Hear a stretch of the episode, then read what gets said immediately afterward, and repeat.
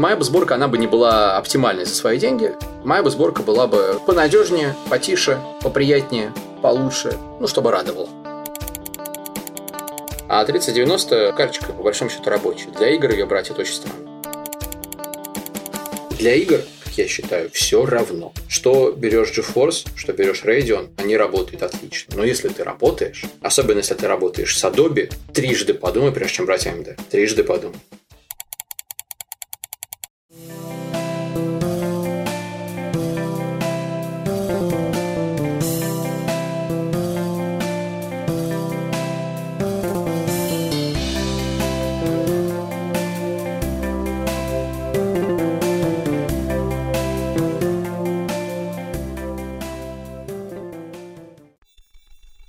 Друзья, привет! С вами подкаст проекции бесконечности. И у нас сегодня очередной выпуск в эту тоскливую осеннюю жару, можно сказать. Тепло достаточно на улице. У нас сегодня будет немножко выпуск про технологии. И мы сегодня пригласили в гости Илью из канала Про Хайтек.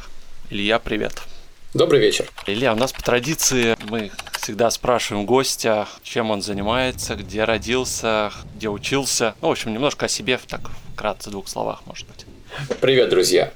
Ну что, родился я в Москве, живу в области, а учился тоже в Москве, это не секрет, высшей школы экономики. Учился, окончил сначала бакалавриат, потом магистратуру и э, вполне доволен по этой части тому, объема знаний и опыта, который мне удалось получить. Ну и так и получилось.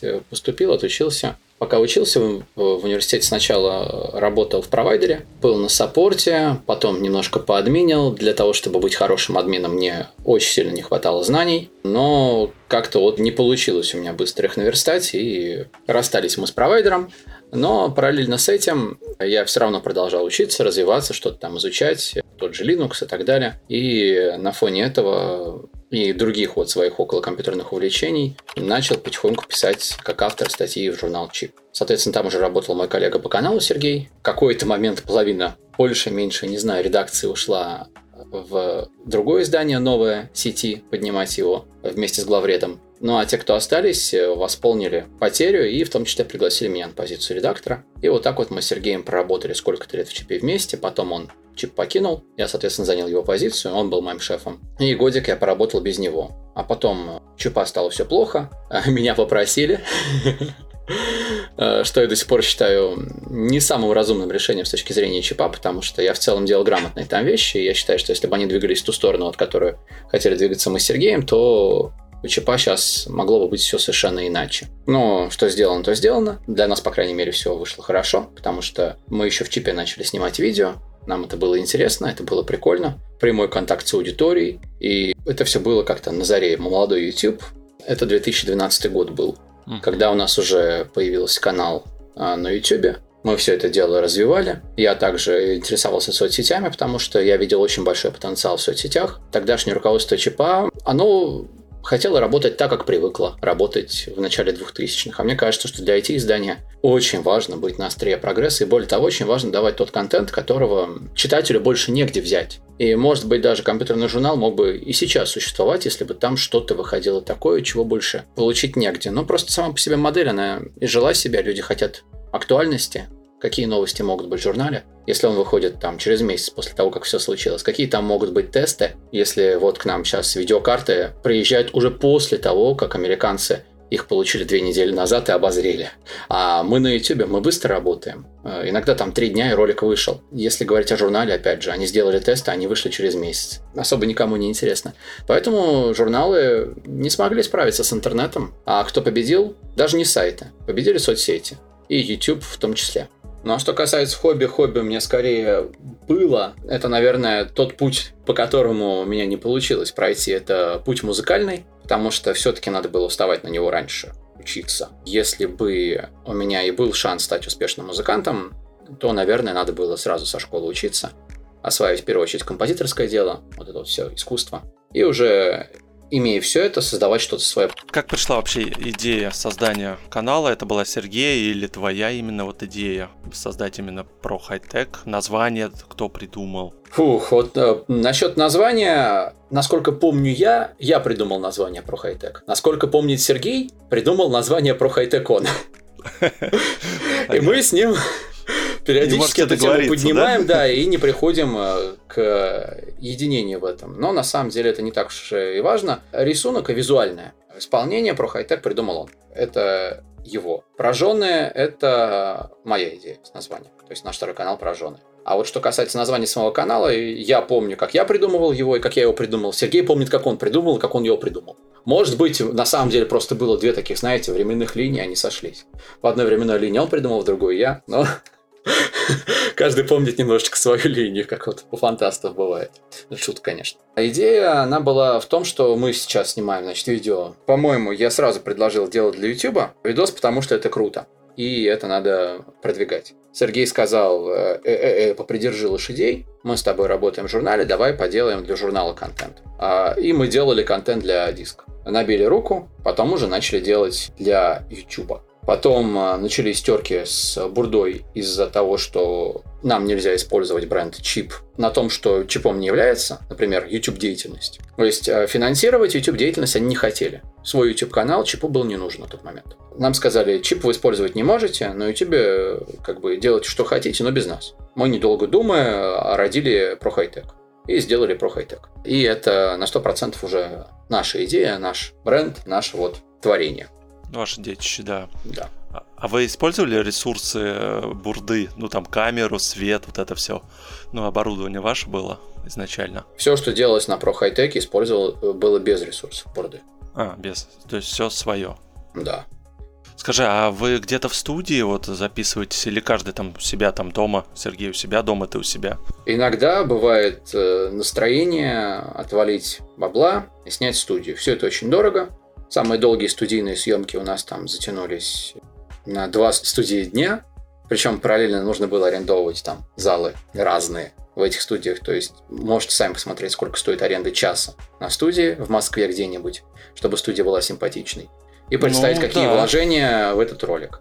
То есть оно вполне может сожрать э, все спонсорские деньги за интеграцию. Но иногда просто творчество, ради творчества хочется большой зал, хочется другие декорации и так далее. Но большая часть роликов снимается, я снимаю у себя дома, соответственно, мой студийный уголок оборудован, Сергей снимает у себя дома, или мы там как-то кооперируемся, что-то вместе снимаем, или снимаем где-то недалеко от нас, выйдя там на улицу, в области, или выйти в город. Так что большая часть контента, она делается своими силами, и сейчас, конечно, мне хочется сделать своему студийному уголку большой при большой апгрейд. Надеюсь, все получится. На это я и коплю. Скажи, а как э, вообще вы подбирали тематику? Или, в принципе, недолго думая, будете вот разговаривать только вот про ну, PC, там, технику. Как-то темы у вас сразу были, понятно? Если посмотреть историю видосов на, нашем, на наших каналах, то первые годы ПК был совсем не в фокусе. Это была важная тема, она там фигурировала периодически, но она была, не была ядром. Тем, что вот больше всего мы делали. У нас было больше про смартфоны, у нас было очень много про фото и видео. Больше, чем, наверное, у кого-либо на русском YouTube на тот момент. И эта аудитория действительно смотрела. Там звук был, и компы тоже были. И компы были, и консоли были. Все было. Все вот как-то сбалансировано. Хай-тек как он есть. Но видео про компьютеры народ смотрел с большим удовольствием хотел добавки. А видео про смартфоны, про какую-то там фотопечать, 3D-печать и все остальные хай-тек тематики, они на нашем канале смотрели уже с куда меньшим энтузиазмом, и в какой-то момент мы пришли к тому, что а, надо людям, надо нашим зрителям давать тот контент в тех тематиках, которые они хотят смотреть в нашем исполнении. Если у кого-то получается говорить э, про фотографию и на этом собирать миллионы просмотров каждый раз, как вот у Кая, он большой молодец, они большие молодцы. Э, или просто специфика другая, когда они говорят на английском языке, соответственно, аудитория шире и больше там фото-видео любителей. У нас э, специфика такая, что мы просто выбрали эту ПК-тематику. Зрители в этой сфере были готовы слушать то, что мы им говорим. Ну а, соответственно, у нас был хороший опыт, хорошая школа, хорошие знания, и нам было что сказать им в плане ПК. Ну а дальше понеслось-поехало. И опыта начало становиться еще больше, потому что мы очень много сами экспериментируем железом, сами что-то изучаем, знаем, постоянно интересуемся новостями и э, можем на все это смотреть не поверхностно, а вот глубоко, как нам нравится. Конечно, мы можем также рассказывать и про фото. И если сейчас внезапно начнут там наши фото и видеоролики набирать по миллиону просмотров, у нас будет больше этого контента. Но этого не произойдет, потому что нет таких YouTube-каналов на русском языке по фото и видео, которые много бы собирали. Даже с очень крутым контентом. Потому что мы в числе первых, потому что мы максимально объективны, потому что есть, опять же, западные блогеры, которые максимально объективны. И они тоже задают там мейнстрим. И мы, не зная, что скажут они, а они не знают, что скажем мы, выпускаем в одно и то же время ролик с очень близким посылом. Потому что это верно настолько, насколько хватает нашего технического знания, чтобы понять. Вот есть проблема, она вот такая. И, соответственно, все по ней идут. Все говорят примерно одно и то же, потому что у тех, кто там более глубокие каналы, они все имеют вот такой уровень технических знаний. И также понимают эту проблему. С играми все субъективно. С играми, если ты говоришь про игры, ты как-то должен сказать то, что понравится твоему зрителю. Почему-то полный отстой. Фу, пусть там эти вот игровые блогеры обозревают игры, потому что не хочет YouTube аудитория разных мнений. YouTube аудитория хочет про игры одного правильного, единственного мнения. Вот его им дай, и они будут счастливы. Это не для меня, поэтому про игры у нас очень мало контента. Но я думаю, что мы будем про Киберпанк говорить, потому что мне очень понравилось, я в него вот не играл, но сколько смотрел демки, там на конференциях и так далее. Очень круто, и я вижу, что народу тоже нравится. Хоть, может быть, здесь я с ними окажусь на одной волне и смогу сказать то же самое, что и большинство ютуберов. Офигенная игра. Вот и я скажу, а офигенная игра с вероятностью 99%, потому что очень нравится, очень круто. Я саму тематику киберпанка тоже люблю. Так что... Тут, Главное, чтобы не испортили в релизе да. уже. Да, а так 2-3 игры в год меня интересуют. Может быть, не те игры, которые интересуют всех остальных, и может быть, я про них не то думаю, что думают все остальные. Так что в эту тематику лезть мне бесполезно. Нужно быть, как я сказал, конъюнктурщиком, и нужно говорить про все. Ну, да, всего две тематики. А, три, еще смартфоны. Можно про смартфоны рассказывать, но тут проблем нет. Просто берутся устройства, рассказываются, иногда на них не хватает времени. А ты можешь назвать самый, наверное, популярный у вас ролик по просмотрам? Есть такой? Там прям вообще. Могу, и это стыд, конечно. Сборка ПК, э, а. старая сборка ПК, и э, компоненты там тоже были. Ну, что-то там где-то тут валялось, что-то там валялось. Мы из этого собрали. Вот смотрите, ребят, как можно компьютер собирать. Это вполне себе реальные машины. То есть, э, там мой компьютер или Серегин компьютер, или компьютер тогдашнего нашего монтажера.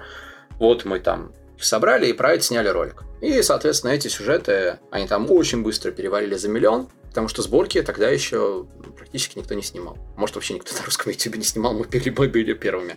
Я не уверен. И сейчас есть блогеры, которые на сборках специализируются. Но мы с этой темы спрыгнули, потому что, во-первых, всем не угодишь в плане сборки. Я бы собрал лучше, я бы собрал дешевле и так далее. Во-вторых, это, опять же, скорее надо делать развлекательное шоу, а не реальный совет по выбору тогда это будет смотреть с интересом просто люди, которые хотят ну, там, за какой-нибудь чашечкой еды вечером провести время, посмотреть, как человек собрал компьютер, пошутил, чтобы это было весело и так далее. Мои сборки, то, что я бы собирал, если бы реально этим нужно было бы заниматься каждый день, они были бы не оптимальными. То есть это не было бы сборкой за там лучший компьютер за 70 тысяч рублей, лучший компьютер за 30 тысяч рублей и так далее. Потому что запрос на вот такие видосы, вот и такие подборки, он всегда есть. Но когда человек реально берет свои там деньги на сборку компьютера, понимает, что он сейчас пойдет, будет собирать себе какую-то новую машину, он же не будет покупать этот днищенский корпус сам за тысячу, за две рублей, или там находить корпус на помойке. Он пойдет и купит себе э, Fractal Design Meshify,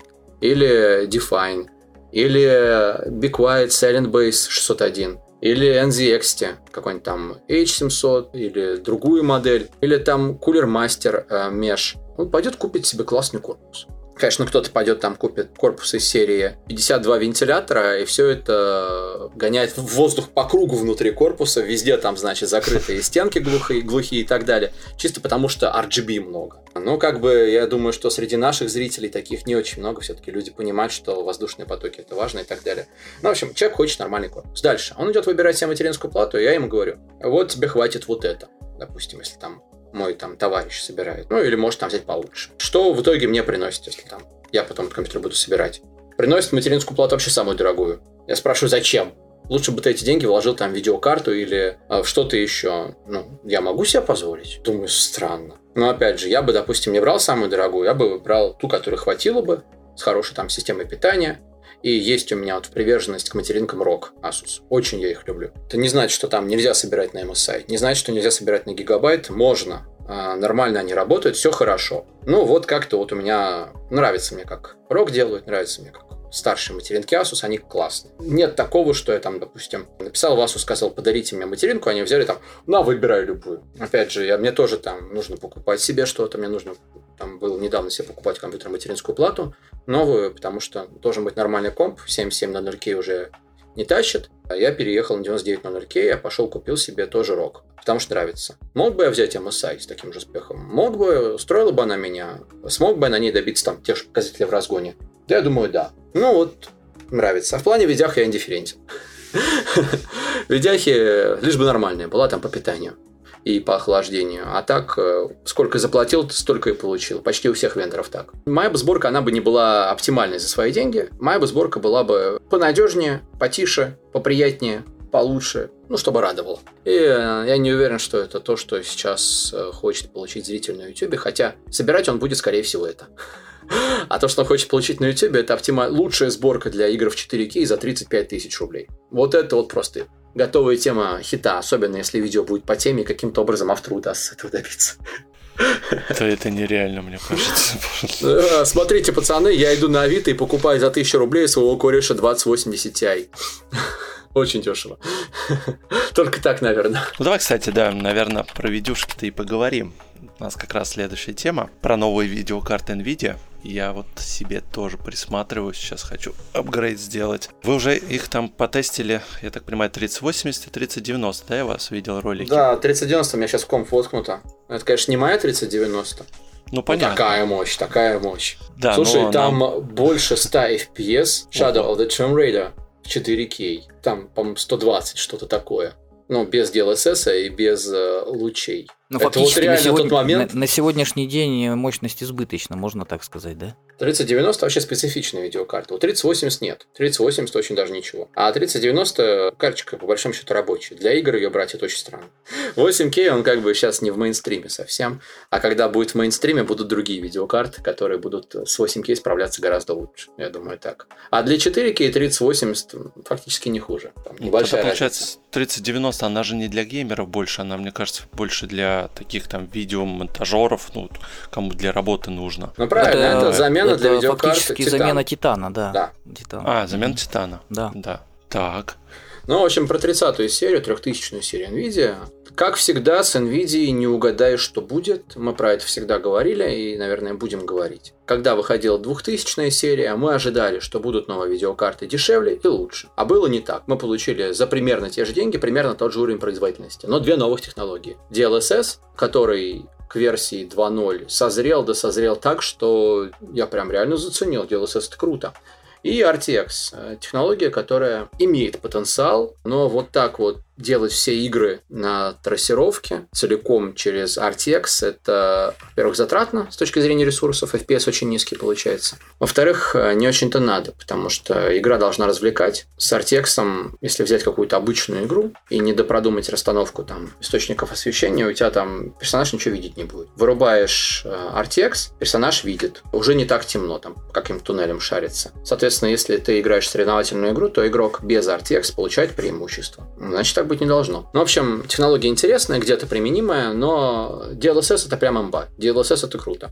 RTX э, где-то применимо, где-то неприменимо. Но в любом случае за эти две технологии нам предложили заплатить. И мы удивились. Как так? Мы ожидали больше производительности за те же деньги. Э, сейчас трехтысячная серия. Мы готовились к тому, что, значит, нам опять предложат ту же производительность за ту же цену. Все оказалось не так.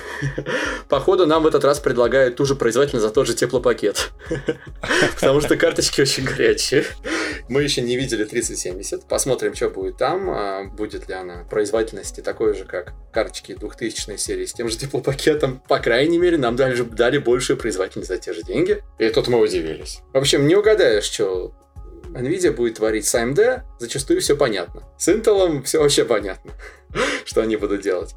С NVIDIA примерно понятно, но потом Хуанг чем-нибудь да удивит. Вот и в этот раз он удивил. 3080. Очень крутая карта. За свои 65 тысяч вообще супер. Просто если есть 65 тысяч на видеокарту, зачем покупать что-то еще? Но тут уже удивили наши местные, с позволения сказать, барыги. Потому что за 65 ты пойди ее найди. Они эти за 65 выкупали в нормальных магазинах и начали в своих мелких магазинах выставлять за 95 за 100. Там на Авито, не на Авито. И, соответственно, по 65 они появились, пропали. Появились, пропали. А по 95 висят, иди бери. У меня даже друзья там пишут, классная видяха, пойти что ли купить за 95? Я говорю, подожди, обожди, сейчас это наполнится, нормальная конкуренция порешает, рыночек порешает, завезут карты по нормальной цене, где-нибудь они появятся ну, 70 тысяч максимум с учетом колебаний курса, там, сколько у нас прибавил доллар? Плюс 5% или больше уже? Ну, я бы так еще уточнил, что это не доллар прибавил, это, скорее всего, рубль убавил больше.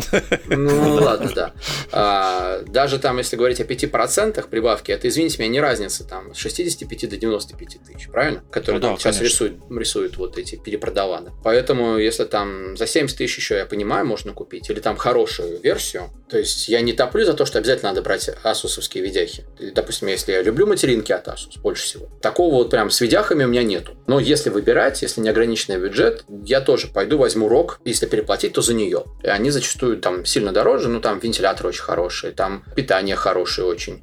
И вот даже сейчас вот скандал был с этими, с MLCC и поскэпами, но в меньшей мере эти проблемы коснулись Asus. То есть у них изначально было просто понимание того, что вот так мы, наверное, делать не будем, давайте мы заложим немножко дополнительной надежности.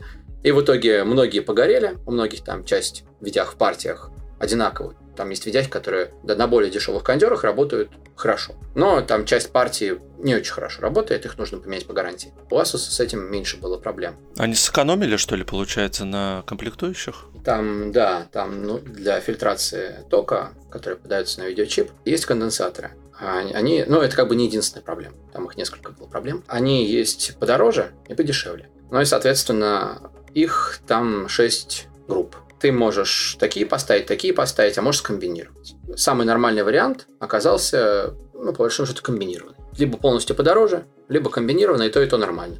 Те, кто поставили полностью подешевле, у них было больше всего проблем. Ну, как бы, сейчас уже там есть куча тестов того, что работает прекрасно, и то, что с кондерами подешевле что все зависит от конкретной видеокарты. То есть не обязательно судить там, что все обязательно карты эти будут проблемные. Но просто Asus здесь показали, что они изначально экономить не стали. Они изначально сделали лучше. Поэтому с ними было меньше всего проблем. В общем, я бы там доплатил, допустим, за рок сколько-нибудь, и там взял бы не за 70 там, тысяч, ну, там, 75 или, может быть, даже 8, может быть, даже 80. Но не 95 за самый дешевый зоток. Этот зоток не может стоить 95. Ну почему? Откуда? Взяли такую цену. Тем более... Ну, так дефицит, ну, понятно. Надо посмотреть на его кондеры еще. Судя по фоткам, там 6 групп самых дешевых кондеров. И это за 95 продается. Ну, зачем мне это надо? Мне просто интересно посмотреть на людей, которые будут брать за 95 тысяч. Майнеров сейчас нет. В кредит берут. А зачем? А я не знаю. Не понимаю, это, это не то, что это тебе нужно прям... Так ты хочешь поиграть, что ли, новый Крайзис, который там сейчас... Крайзис вообще ужасный. Да. Не хочется не трогать его, не в тесты брать. Слава богу, аудитория не требует. Ну, реально. Не хочется трогать какашечку даже палочкой. Потому что картинку улучшили чуть-чуть, вообще улучшили. Размер дистрибутива и требования улучшили так, что прям единственное, что там осталось в плане духа Crysis, это тоже вот ощущение, которое было, когда первый Crysis изначально вышел, и вот столько же требовало тех компов. По тем временам так ощущался. Ну, зачем играть в этот ремастер, если захочется Crysis, я, блин, лучше в старый Crysis поиграю. Впрочем, зачем мне захотеть вообще играть в Crysis? Какой смысл? У меня нет по нему ностальгии. А что насчет вот майнинга новых видеокартах NVIDIA? Они вообще пригодны для этого? Ну, когда я посмотрел и так примерно прикинул, что 3080 будет окупать примерно год, с учетом там колебаний курса, затрат на электричество и так далее, я подумал, ну, наверное, это не то, что спровоцирует новый майнинг бум. Сколько там, кстати, хэшрейт у них сейчас? Был на старте там 80, что ли, в эфире, да? Если ты следишь за этой темой. Ну, я не помню, честно. Я смотрел, да, но 87, по-моему, я смотрел а, 87. на эфире. 87, да, там. Может быть, сейчас ее раскочегарит до 120, но параллельно с этим, опять же, будут расти требования. Майнеры, я думаю, заинтересованы в этих картах. Те, кто вот майнили, майнят и майнить будут, они их будут брать. Я не думаю, что вот геймеры или простые люди от этого далекие придут и начнут в эту тему внезапно запрыгивать, чтобы майнить на 3000 серии, потому что там нету хешрейта, там, допустим, 200. Был бы там хешрейт 200, да, сейчас был бы просто дичайший майнинг, но его нет. Но справедливости ради надо сказать, что софт тоже должен быть оптимизирован, потому что вот эти все майнерские там XMRig там и так далее, программульки, они же тоже постоянно оптимизируются под карточки, выкладываются новые версии на гитхабе. Это тоже играет свою роль. Я просто вспомнил, я посчитал 3080 не так давно, и, в общем, если быть совсем, чтобы было понятно для нашего русского человека, где-то в районе 300 рублей в сутки дает она. Вот так вот, на сегодняшний день. Это может уменьшаться потом. Ну да, конечно, да. Это я в среднем, это так вообще приблизительно совершенно. За 95 она себя не отмайнит. Очень ну, долго не отмайнит. Это долго. При том, что еще есть проблемы с производительностью. Ну, там, правда, они больше на чип, а тут э, скорее разгон памяти будет. И, может быть, по чипу даже небольшое занижение чтобы он подольше прослужил. Ну, плюс, кстати, еще неизвестно, на какие алгоритмы, может быть, он будет не только там на эфире. Я думаю, что алгоритмы не поменяются особо сильно с 20 серии. 2000 серии это раз. И два, все-таки у майнеров, у тех, кто пишет софт, была возможность поиграться с э, вольтами, была возможность поиграться с первыми амперами, наверное, до выхода GeForce, и была возможность поиграться с тюрингами. Или если тюринг была во многом новая архитектура, непонятно было, чего от нее ждать, и в майнинге в том числе, то новые амперы, они особо новыми не являются. Но если сейчас выкатит какой-нибудь ампер э, помладше, может быть, какой-нибудь ампер помладше заинтересует майнеров в большей мере, чем флагманы. Да, остались ли эти майнеры? Вот в чем вопрос. Ну Слушай, да, сейчас не сильно это. Конечно, нет, остались. Остались э, убежденные майнеры. И если у тебя под это все готово, если у тебя просто процесс на мази, почему тебе не продолжать? Да, ты там отобьешь эту видяху за год. Ты их там сколько-нибудь поставишь, они будут отбиваться. А потом ты сольешь на вторичке. И отобьешь от нее еще полцены, и в целом ты останешься в плюсе, если карта не сгорит и не испортится. Не сгорит ли она и не испортится, большой вопрос, потому что ты майнишь. Ты еще хорошую нагрузку на нее даешь. Все спорно. Ну, и будь я майнером, да. Я не знаю, я бы сейчас э, еще крепко подумал, брать бы их или не брать. Это извечный вопрос. Все-таки геймеру, ну, на твой взгляд, э, субъективный, что выбрать лучше, AMD или Nvidia? То есть ты имеешь в виду именно видеокарт какой ему выбрать? Да, Radeon? видеокарту, да. да, не, ну, да с видеокартами, да. по-моему, все очевидно сейчас. А, геймеру без разницы. Да. То есть ты там смотришь, какая карта дает больше производительность за свою цену, и идешь и берешь ее. Nvidia все-таки дает очень вкусную плюшку в виде DLSS, но я подозреваю, что AMD тоже что-то подобное нам могут выкатить, потому что уже есть на Unreal Engine программные фичи, которые похуже, но решают похожую задачу. И если AMD к этому прикрутит аппаратные блоки, они вроде как собираются, то все может разрулиться. И здесь все уравняется. Что касается лучей, опять же, а нужны ли они вам? Лучи круто работают в Майнкрафте. Это Казалось единственная игра, бы. вот, э, которую лично я прям с лучами очень-очень-очень заценил преобразилась она. Но там, правда, еще и меняются и текстуры, и, и сам движок по-другому начинает работать, так что там меняется не только добавление лучей, там сама игра начинает по-другому работать, если ты вырубаешь лучи. То есть, по большому счету, сейчас игр-то особо-то и нет, где полностью технологии используются, правильно? То есть, их там по пальцам перечислить. В, в, в общем, она, игр много, игры используют. Есть ли польза мне, как геймеру, от этой технологии, кроме как диковинки, которые я врублю один раз, поиграю и потом вырублю? Тут пусть каждый сам для себя решает. То есть, может быть, там есть какие-то фанаты, которые, которым очень нравится, они играют с лучами во всем. Я таких не знаю. Но DLSS мне прям вот очень нравится. Это крутая технология, очень полезная. Потому что ты получаешь очень классную картинку. Ну вот Death Stranding нужно взять в качестве примера. Она там выдает значительно больше FPS, картинка становится лучше с DLSS, потому что игра рендерится в низком разрешении, потом она апскейлится до высокого разрешения, и это реально очень хорошо работает. Просто кайф. Фреймрейт выше, качество картинки выше, одни плюсы, никаких минусов, которых я мог бы заметить. И так с очень многими играми. Ну а с лучами нужны ли они? Ну а лучи у AMD тоже будут. Как я предполагаю, вот сейчас 8 э, октября даже могут показать уже первую видяху. Ну и, соответственно, в конце месяца должны быть, должна быть презентация оставшихся видях от AMD уже с новыми технологиями. Так что мы за этим будем очень внимательно следить. Да. Трижды подумай. Потому что каждый раз, когда я пытаюсь помонтировать видео на Radeon, то не так, а это не так, это глючит, это не работает. Еще жесть какая-то. И э, я общаюсь там, отправляю баг-репорты в AMD, отправляю баг-репорты в Adobe, ну, все это сложно. С NVIDIA И в плане что работы не проще. отвечает обычно, что это чей косяк видеокарты, а те наоборот, да? Нет, ничего они такого не отвечают. Они говорят, очень интересно, пришлите больше данных, а пришлите больше данных, а пришлите больше данных. И все, и пропадает. Ну, понятно. Ну, конечно, моя-то задача какая? Да тут как с этими, с фонарями и с дорожками. Моя задача, чтобы стало лучше. А лучше пока не становится, к сожалению. Они все говорят, что они работают над исправлением ошибок. Но результаты я пока еще не вижу. И кто-то, может быть, со мной не согласится и скажет, а что ты гонишь, у меня Adobe, у меня Premiere, у меня все работает хорошо на радио. Слушай, я рад, потому что реально в числе советов, которые мне давали там в саппорте Adobe, откатись-ка на вот эту вот, вин- ладно, про винду не говорили, откатись-ка на вот этот вот старый драйвер, попробуй на нем, может быть, у тебя все заработает. То есть попробуй это, попробуй то, попробуй все. Поэкспериментируй со своим софтом и железом, что, чтобы у тебя все заработало. С GeForce мне экспериментировать не нужно. У меня просто все работает на любом драйвере, так как я хочу.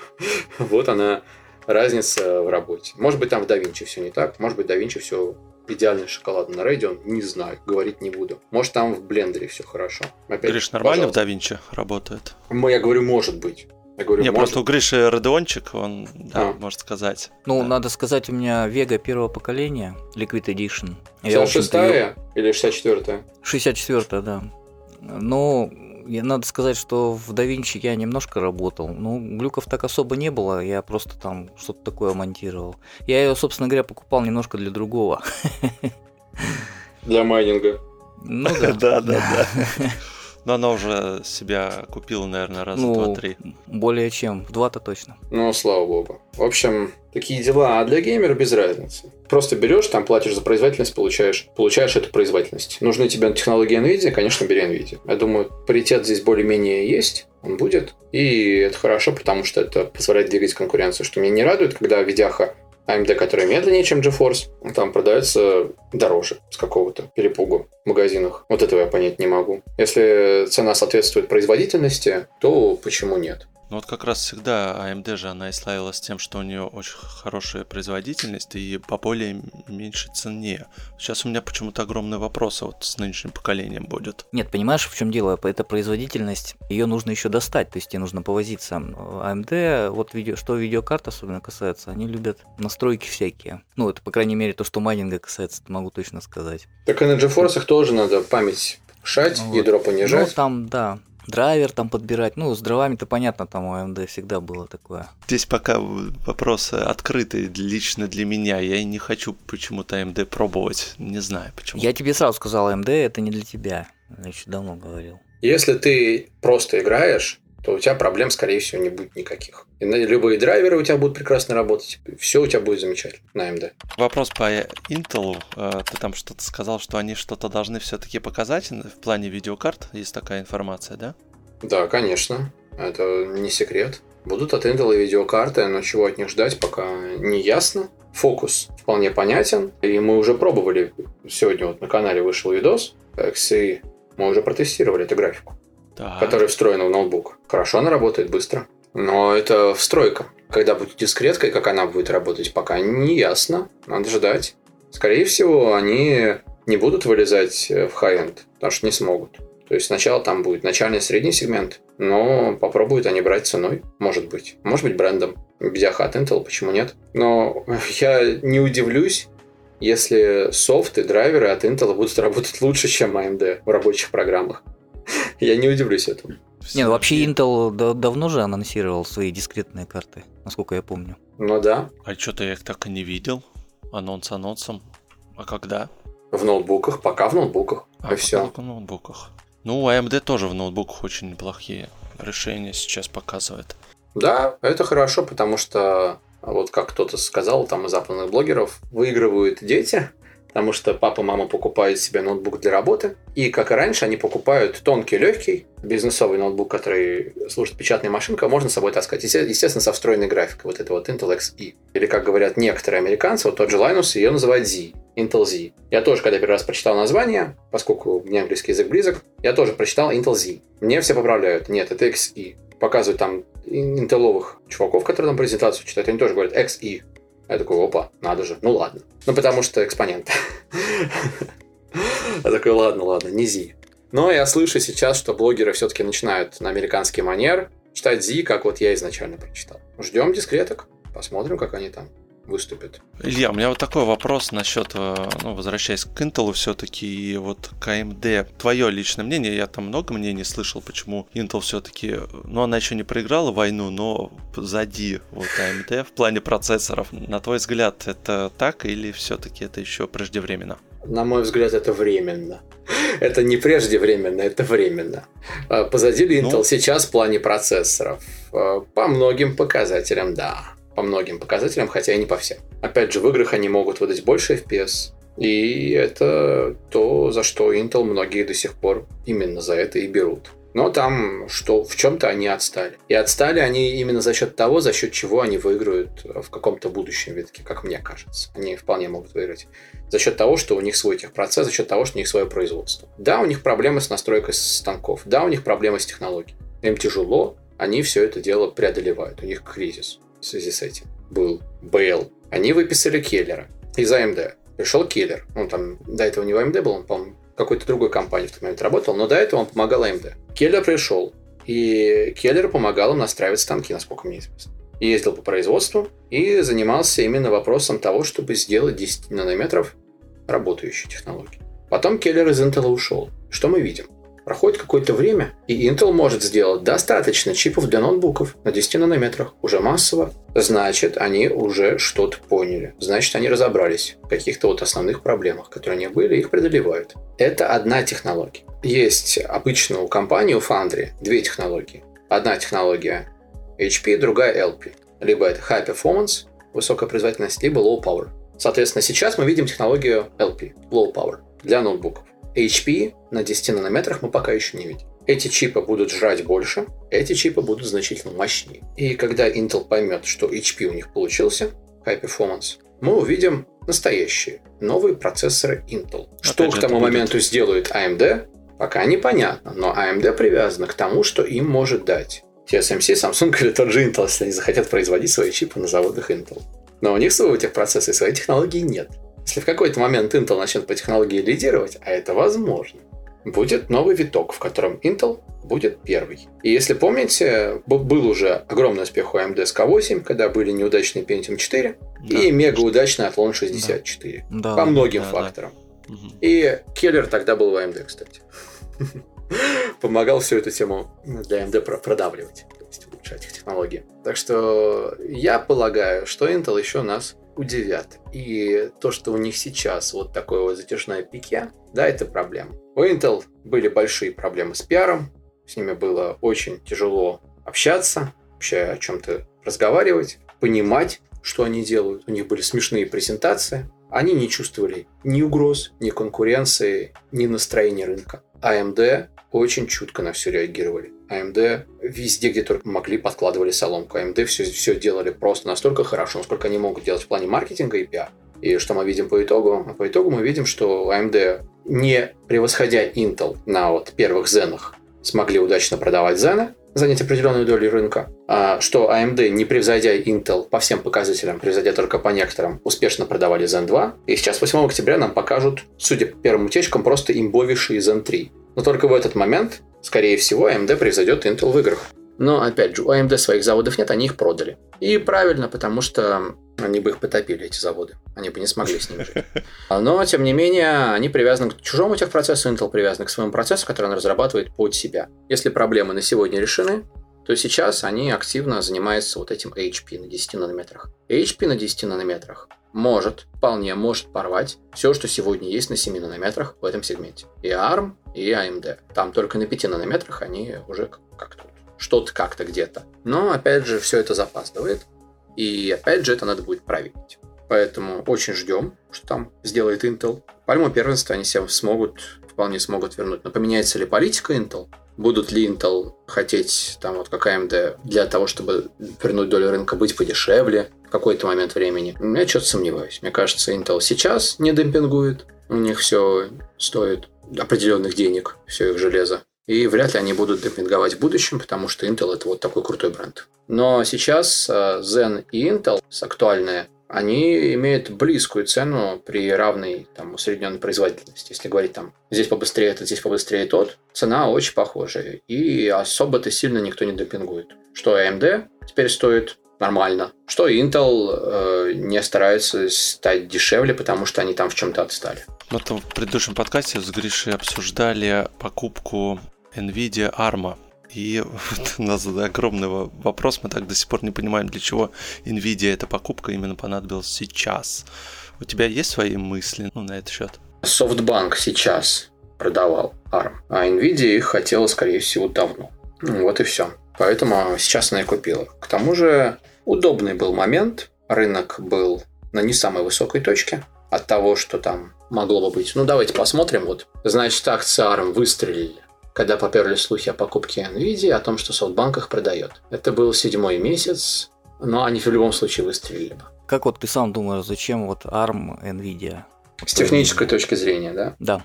NVIDIA хочет иметь готовые решения, которые она будет поставлять рынку, в котором будет и центральный графический процессор. И, соответственно, с этими решениями они будут идти к к дата-центрам. То есть в дата-центре у тебя полностью законченное готовое решение под задачу от NVIDIA, в котором все в одном. Может, даже Значит, настраивать не надо. В этом направлении, да? Ну, слушай, но ARM это же поставщик, э, собственно, архитектуры для уймы, да, производителей там тех же самых смартфонов, да, и так далее. То есть это монополия получится какая-то? Монополии не получится. Естественные монополии на конкретную задачу, они их полно, они везде, они во всем. Просто NVIDIA занимает свою нишу. И поэтому антимонопольная их пропустила. Потому что есть центральный процессор от AMD, от Intel, от Ampere, который базируется на ARM. Есть другие архитектуры, есть x86, есть RISC-5, не только ARM, и на серверах, и на других платформах. Будет ну, вот риск, такое решение. Риск это такое очень нишевое решение. Мне не кажется, что риск 5 нишевое решение, мне кажется, что риск 5 молодое решение. Да, там они, понятное дело, что как бы там уже больше 10 лет и так далее. По-моему, тогда больше 10 лет. И э, оно все развивается, и все никак не разовьется. Но сейчас к нему повышенный интерес именно в силу того, что NVIDIA купила ARM, производители испытывают неуверенность и пытаются себе подстереть соломки. Но первое время карта риск 5 для них будет на тот случай, если они не смогут о чем-то с NVIDIA договориться. Они придут и скажут, мы хотим вот. А NVIDIA им скажет, мы вот не хотим, чтобы вы вот это вот получили вот за эти деньги. Мы хотим, чтобы было вот так. Они скажут, а мы тогда уйдем на риск 5. У нас, смотрите, уже есть на риск 5 вот такие наработки. Мы можем, вместо того, чтобы работать с вами на таких условиях, поработать сами на себя. На вот таких условиях нам будет тяжело вот столько-то, а дальше у нас все будет отлично. И NVIDIA скажет, ладно, давайте переиграем. Ну, может быть, как-то так. Может быть, я как-то все это упрощаю или утрирую. Но мне видится ситуация в первое время такой. Ну а в будущем, я считаю, риск 5 разовьется, и ее будет много. И она будет сильной. И она будет тоже занимать свою нишу. Но и ARM будет иметь хорошие позиции. Вряд ли будет массовый исход с ARM из-за покупки NVIDIA. Все будут с NVIDIA как-то договариваться. Работа продолжится. NVIDIA будет стараться, может быть, это будет разумно, максимально не лезть в коммуникации, которые выстраивают там сами британцы со всеми их партнерами, а просто получать деньги и оставлять свои собственные внутренние заказы. Но NVIDIA это просто крутейший разработчик. Кремния крутейший разработчик чипов, и они вот прям на коне, они умеют делать чипы. Они очень хорошо умеют их проектировать. Вот именно проектировка это то, в чем они на сегодня очень сильны, может быть даже сильнее, чем Intel в плане проектировки. Имея еще и инженеров ARM, которые работают уже на NVIDIA, и имея опыт ARM, имея патенты ARM, они могут для себя спроектировать что-то очень-очень интересное в плане центральных процессоров, которое будет э, просто рвать эпики, рвать зионы, рвать амперы, я имею в виду процессоры ампер компьютинг. Угу. То есть ты думаешь, на рынке смартфонов э, мобильном это не отразится, я имею в виду на ценовой политике? Не знаю, что Хуанг думает про мобильный рынок. Нельзя этого человека прочитать, что он хочет, что он пытается добиться. Он э, даже он разный, там вообще не живьем, и на презентациях, где он выходит, и он довольно закрытый, понять, что у него в голове сложно, очень сложно. Что он думает про мобильный рынок, я не знаю. Мне кажется, он думает про него. Этот рынок нам приносит какую-то часть дохода. Хорошо бы, чтобы все осталось как есть. Мне на него плевать. Я, я думаю, что Хуанг думает Последняя вот так. очередь. Да. Да, я думаю, что Хуанг думает вот так, и это, кстати, это хороший вариант, потому что... Почему плевать? Не потому, что ему все равно, что с ним будет, пусть дохнет. Нет, не в этом смысле, а в том смысле, что а, ребята из ARM умеют делать свой бизнес, пусть делают. Так, как они делали раньше, мне нужно, чтобы это подразделение работало в том же режиме, в котором оно работало всегда и приносило доход. Меня интересуют дата-центры. А может быть, Хуанг думает, сейчас мобильный рынок вот такой. Мне нужно, чтобы мобильный рынок был вот такой. Это для меня будет выгоднее всего. Как мне нужно прийти из точки А в точку Б? А вот так, так, так, так и так. И поэтому сделаем вот такой шаг сейчас, вот такой шаг через год, вот такой шаг через три года. Может быть, он думает о мобильном рынке. Вот главный вопрос. Думает о нем или не думает? Мне кажется, он о нем думает, и, возможно, он уже принял какое-то решение. Либо он будет им заниматься, либо он оставит его в покое на откупе ARM и будет заниматься тем, что он умеет делать лучше всего. Графические. Да, графика для да, на сегодня да, дата-центры. На сегодня все это так, но смотрите, ведь любая сверхкорпорация, она стремится к монополии. Угу. Ну так тебе никто не разрешит быть монополией в нынешних условиях. Да, разрешения ну, нет. Ну, это ты Безосу скажи. О какой конкретно монополии вы сейчас говорите? Монополии в чем? Он может получить свою монополию в той нише, которая ему нужна, которая будет приносить ему доход, увеличивать стоимость компании. Ему не нужна абсолютная монополия, потому что, как вы правильно заметили, ему ее никто не даст. Чтобы на рынке остались только видеокарты NVIDIA, только процессоры NVIDIA, вот этого не будет. Но ему это и не надо. Он свои задачи решит и без этого. Ну, мне почему-то кажется, что именно Хуанг смотрит сейчас на игровое направление, потому что в нынешних консолях NVIDIA нету. Они есть на Switch. Ну, Switch, ну где Switch, где PlayStation, где Microsoft. Это немножко совсем разные рынки. А какие продажи и... в Switch? Давайте посмотрим. Switch 310 миллионов копий игр, больше 61,5 миллиона консолей. Это действительно не так уж и много. Сейчас поговаривают о Switch Pro, интересно, чем она будет. Ну, как бы это не 120. Есть такое мнение, например, что имеет ли смысл вообще за, тут, за тот ценник, который выкатывает Nvidia за свои значит, карточки последнего поколения, покупать видеокарту, если можно купить ту же самую консоль крутую, да, и там будет такой набор игр, который, в общем-то, на компе не выйдет никогда, с эксклюзивами теми же самыми. Да. Если ты имеешь воз- финансовую возможность купить хороший крутой комп, то ты в дамках, у тебя реально самая имбовая, самая крутая платформа с самой крутой графикой. Потому что, естественно, у тебя графон будет круче, чем на консоли, фреймрейт у тебя будет выше, чем на консоли. Также ПК бывает дешевый, ПК бывает разный. То есть ты собираешь на свой кошелек, но ты не переиграешь консоль в плане цены за железо. Консоль за свое железо, за свою производительность будет дешевле ПК. Так было и так есть но что-то ты можешь, сможешь потом догнать на цене контента. Потому что 5000 рублей за игру, 7000 рублей за игру какой-то бред, и раздача и скидки, которые происходят на ПК, это просто кайф. И опять же, эксклюзивы. Эксклюзивы только на PlayStation в массе своей. На Xbox эксклюзивов, наверное, много не будет. Но эту платформу тоже будут очень активно покупать. А почему? Потому что крутое железо за умеренную цену. Дальше ты оформляешь себе на распродаже купленную подписку Game Pass за цену одной игры для PlayStation 5. Плюс-минус на год. И сидишь весь год, тебе есть во что поиграть. Ты не гонишься за новинками, тебе хватает того, что вот есть Game Pass, это прошел, это прошел, это прошел. Тебе всегда есть во что поиграть. PlayStation получается не такой уж дешевой платформой, если вспомнить, сколько на нее сейчас будут стоить игры. Да, они всегда стоили каких-то денег совершенно несуразных. А каких-то денег несуразных они стоили? Они стоили по 2000 рублей, мы все офигевали, говорили. А да. 2000 рублей за игру, как можно 2000 рублей за кинцо отдать? Угу, а сейчас угу. как можно отдать 8000 за игру? Да, да, да. За такое же кинцо. Ну, вот Sony рассчитывает, что люди будут отдавать. Но, соответственно, на свече, на том же, там есть барахолка, пошел купил картридж, она уже есть, она уже сформирована. Отличные эксклюзивы, все это стоит недорого. Ты не гонишься за графоном, потому что ты, у тебя, по большому счету, платформа в дорогу, что ты от нее еще ждешь. Но она всегда с тобой, и это супер мега удобно. А дома у тебя мощный крутой комп или дешевый доступный комп, потому что комп разный. В общем, ПК – это отдельная философия. Если там переводить и считать, что дешевле ПК или консоль, у каждого будет свой расчет. То есть, сколько игр ты купил, даже так, такую таблицу подбивал. Сколько игр нужно купить, чтобы ПК стал дешевле, чем консоль? При равной производительности при одинаковой картинке плюс-минус. Ну да, но с другой стороны, все-таки консоли, они, вот как Гриш правильно сказал, все-таки эксклюзивы. Сейчас получается такая ситуация, что будут игры, которые будут выходить на PlayStation и ПК, но не будут долго выходить или вообще не будут выходить на Xbox.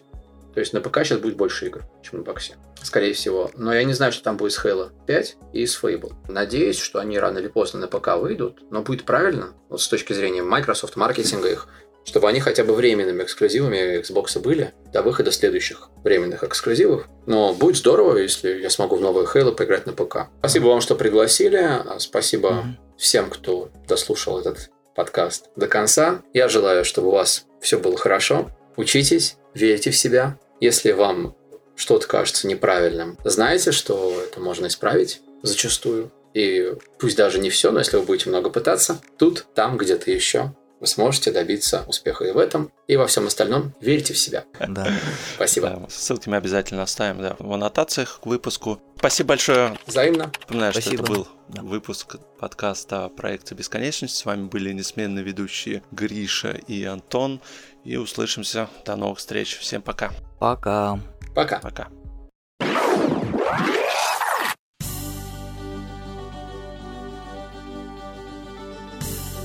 Благодарим за прослушивание подкаста «Проекция бесконечности». Нам очень важна поддержка нашего проекта в Apple Podcast, и мы просим вас поставить нам 5 звезд для того, чтобы о нас узнали другие слушатели и подкаст поднимался в рейтинге.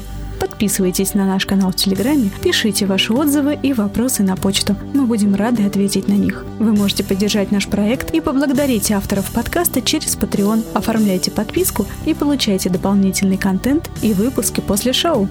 Все ссылки вы найдете в описании к выпуску.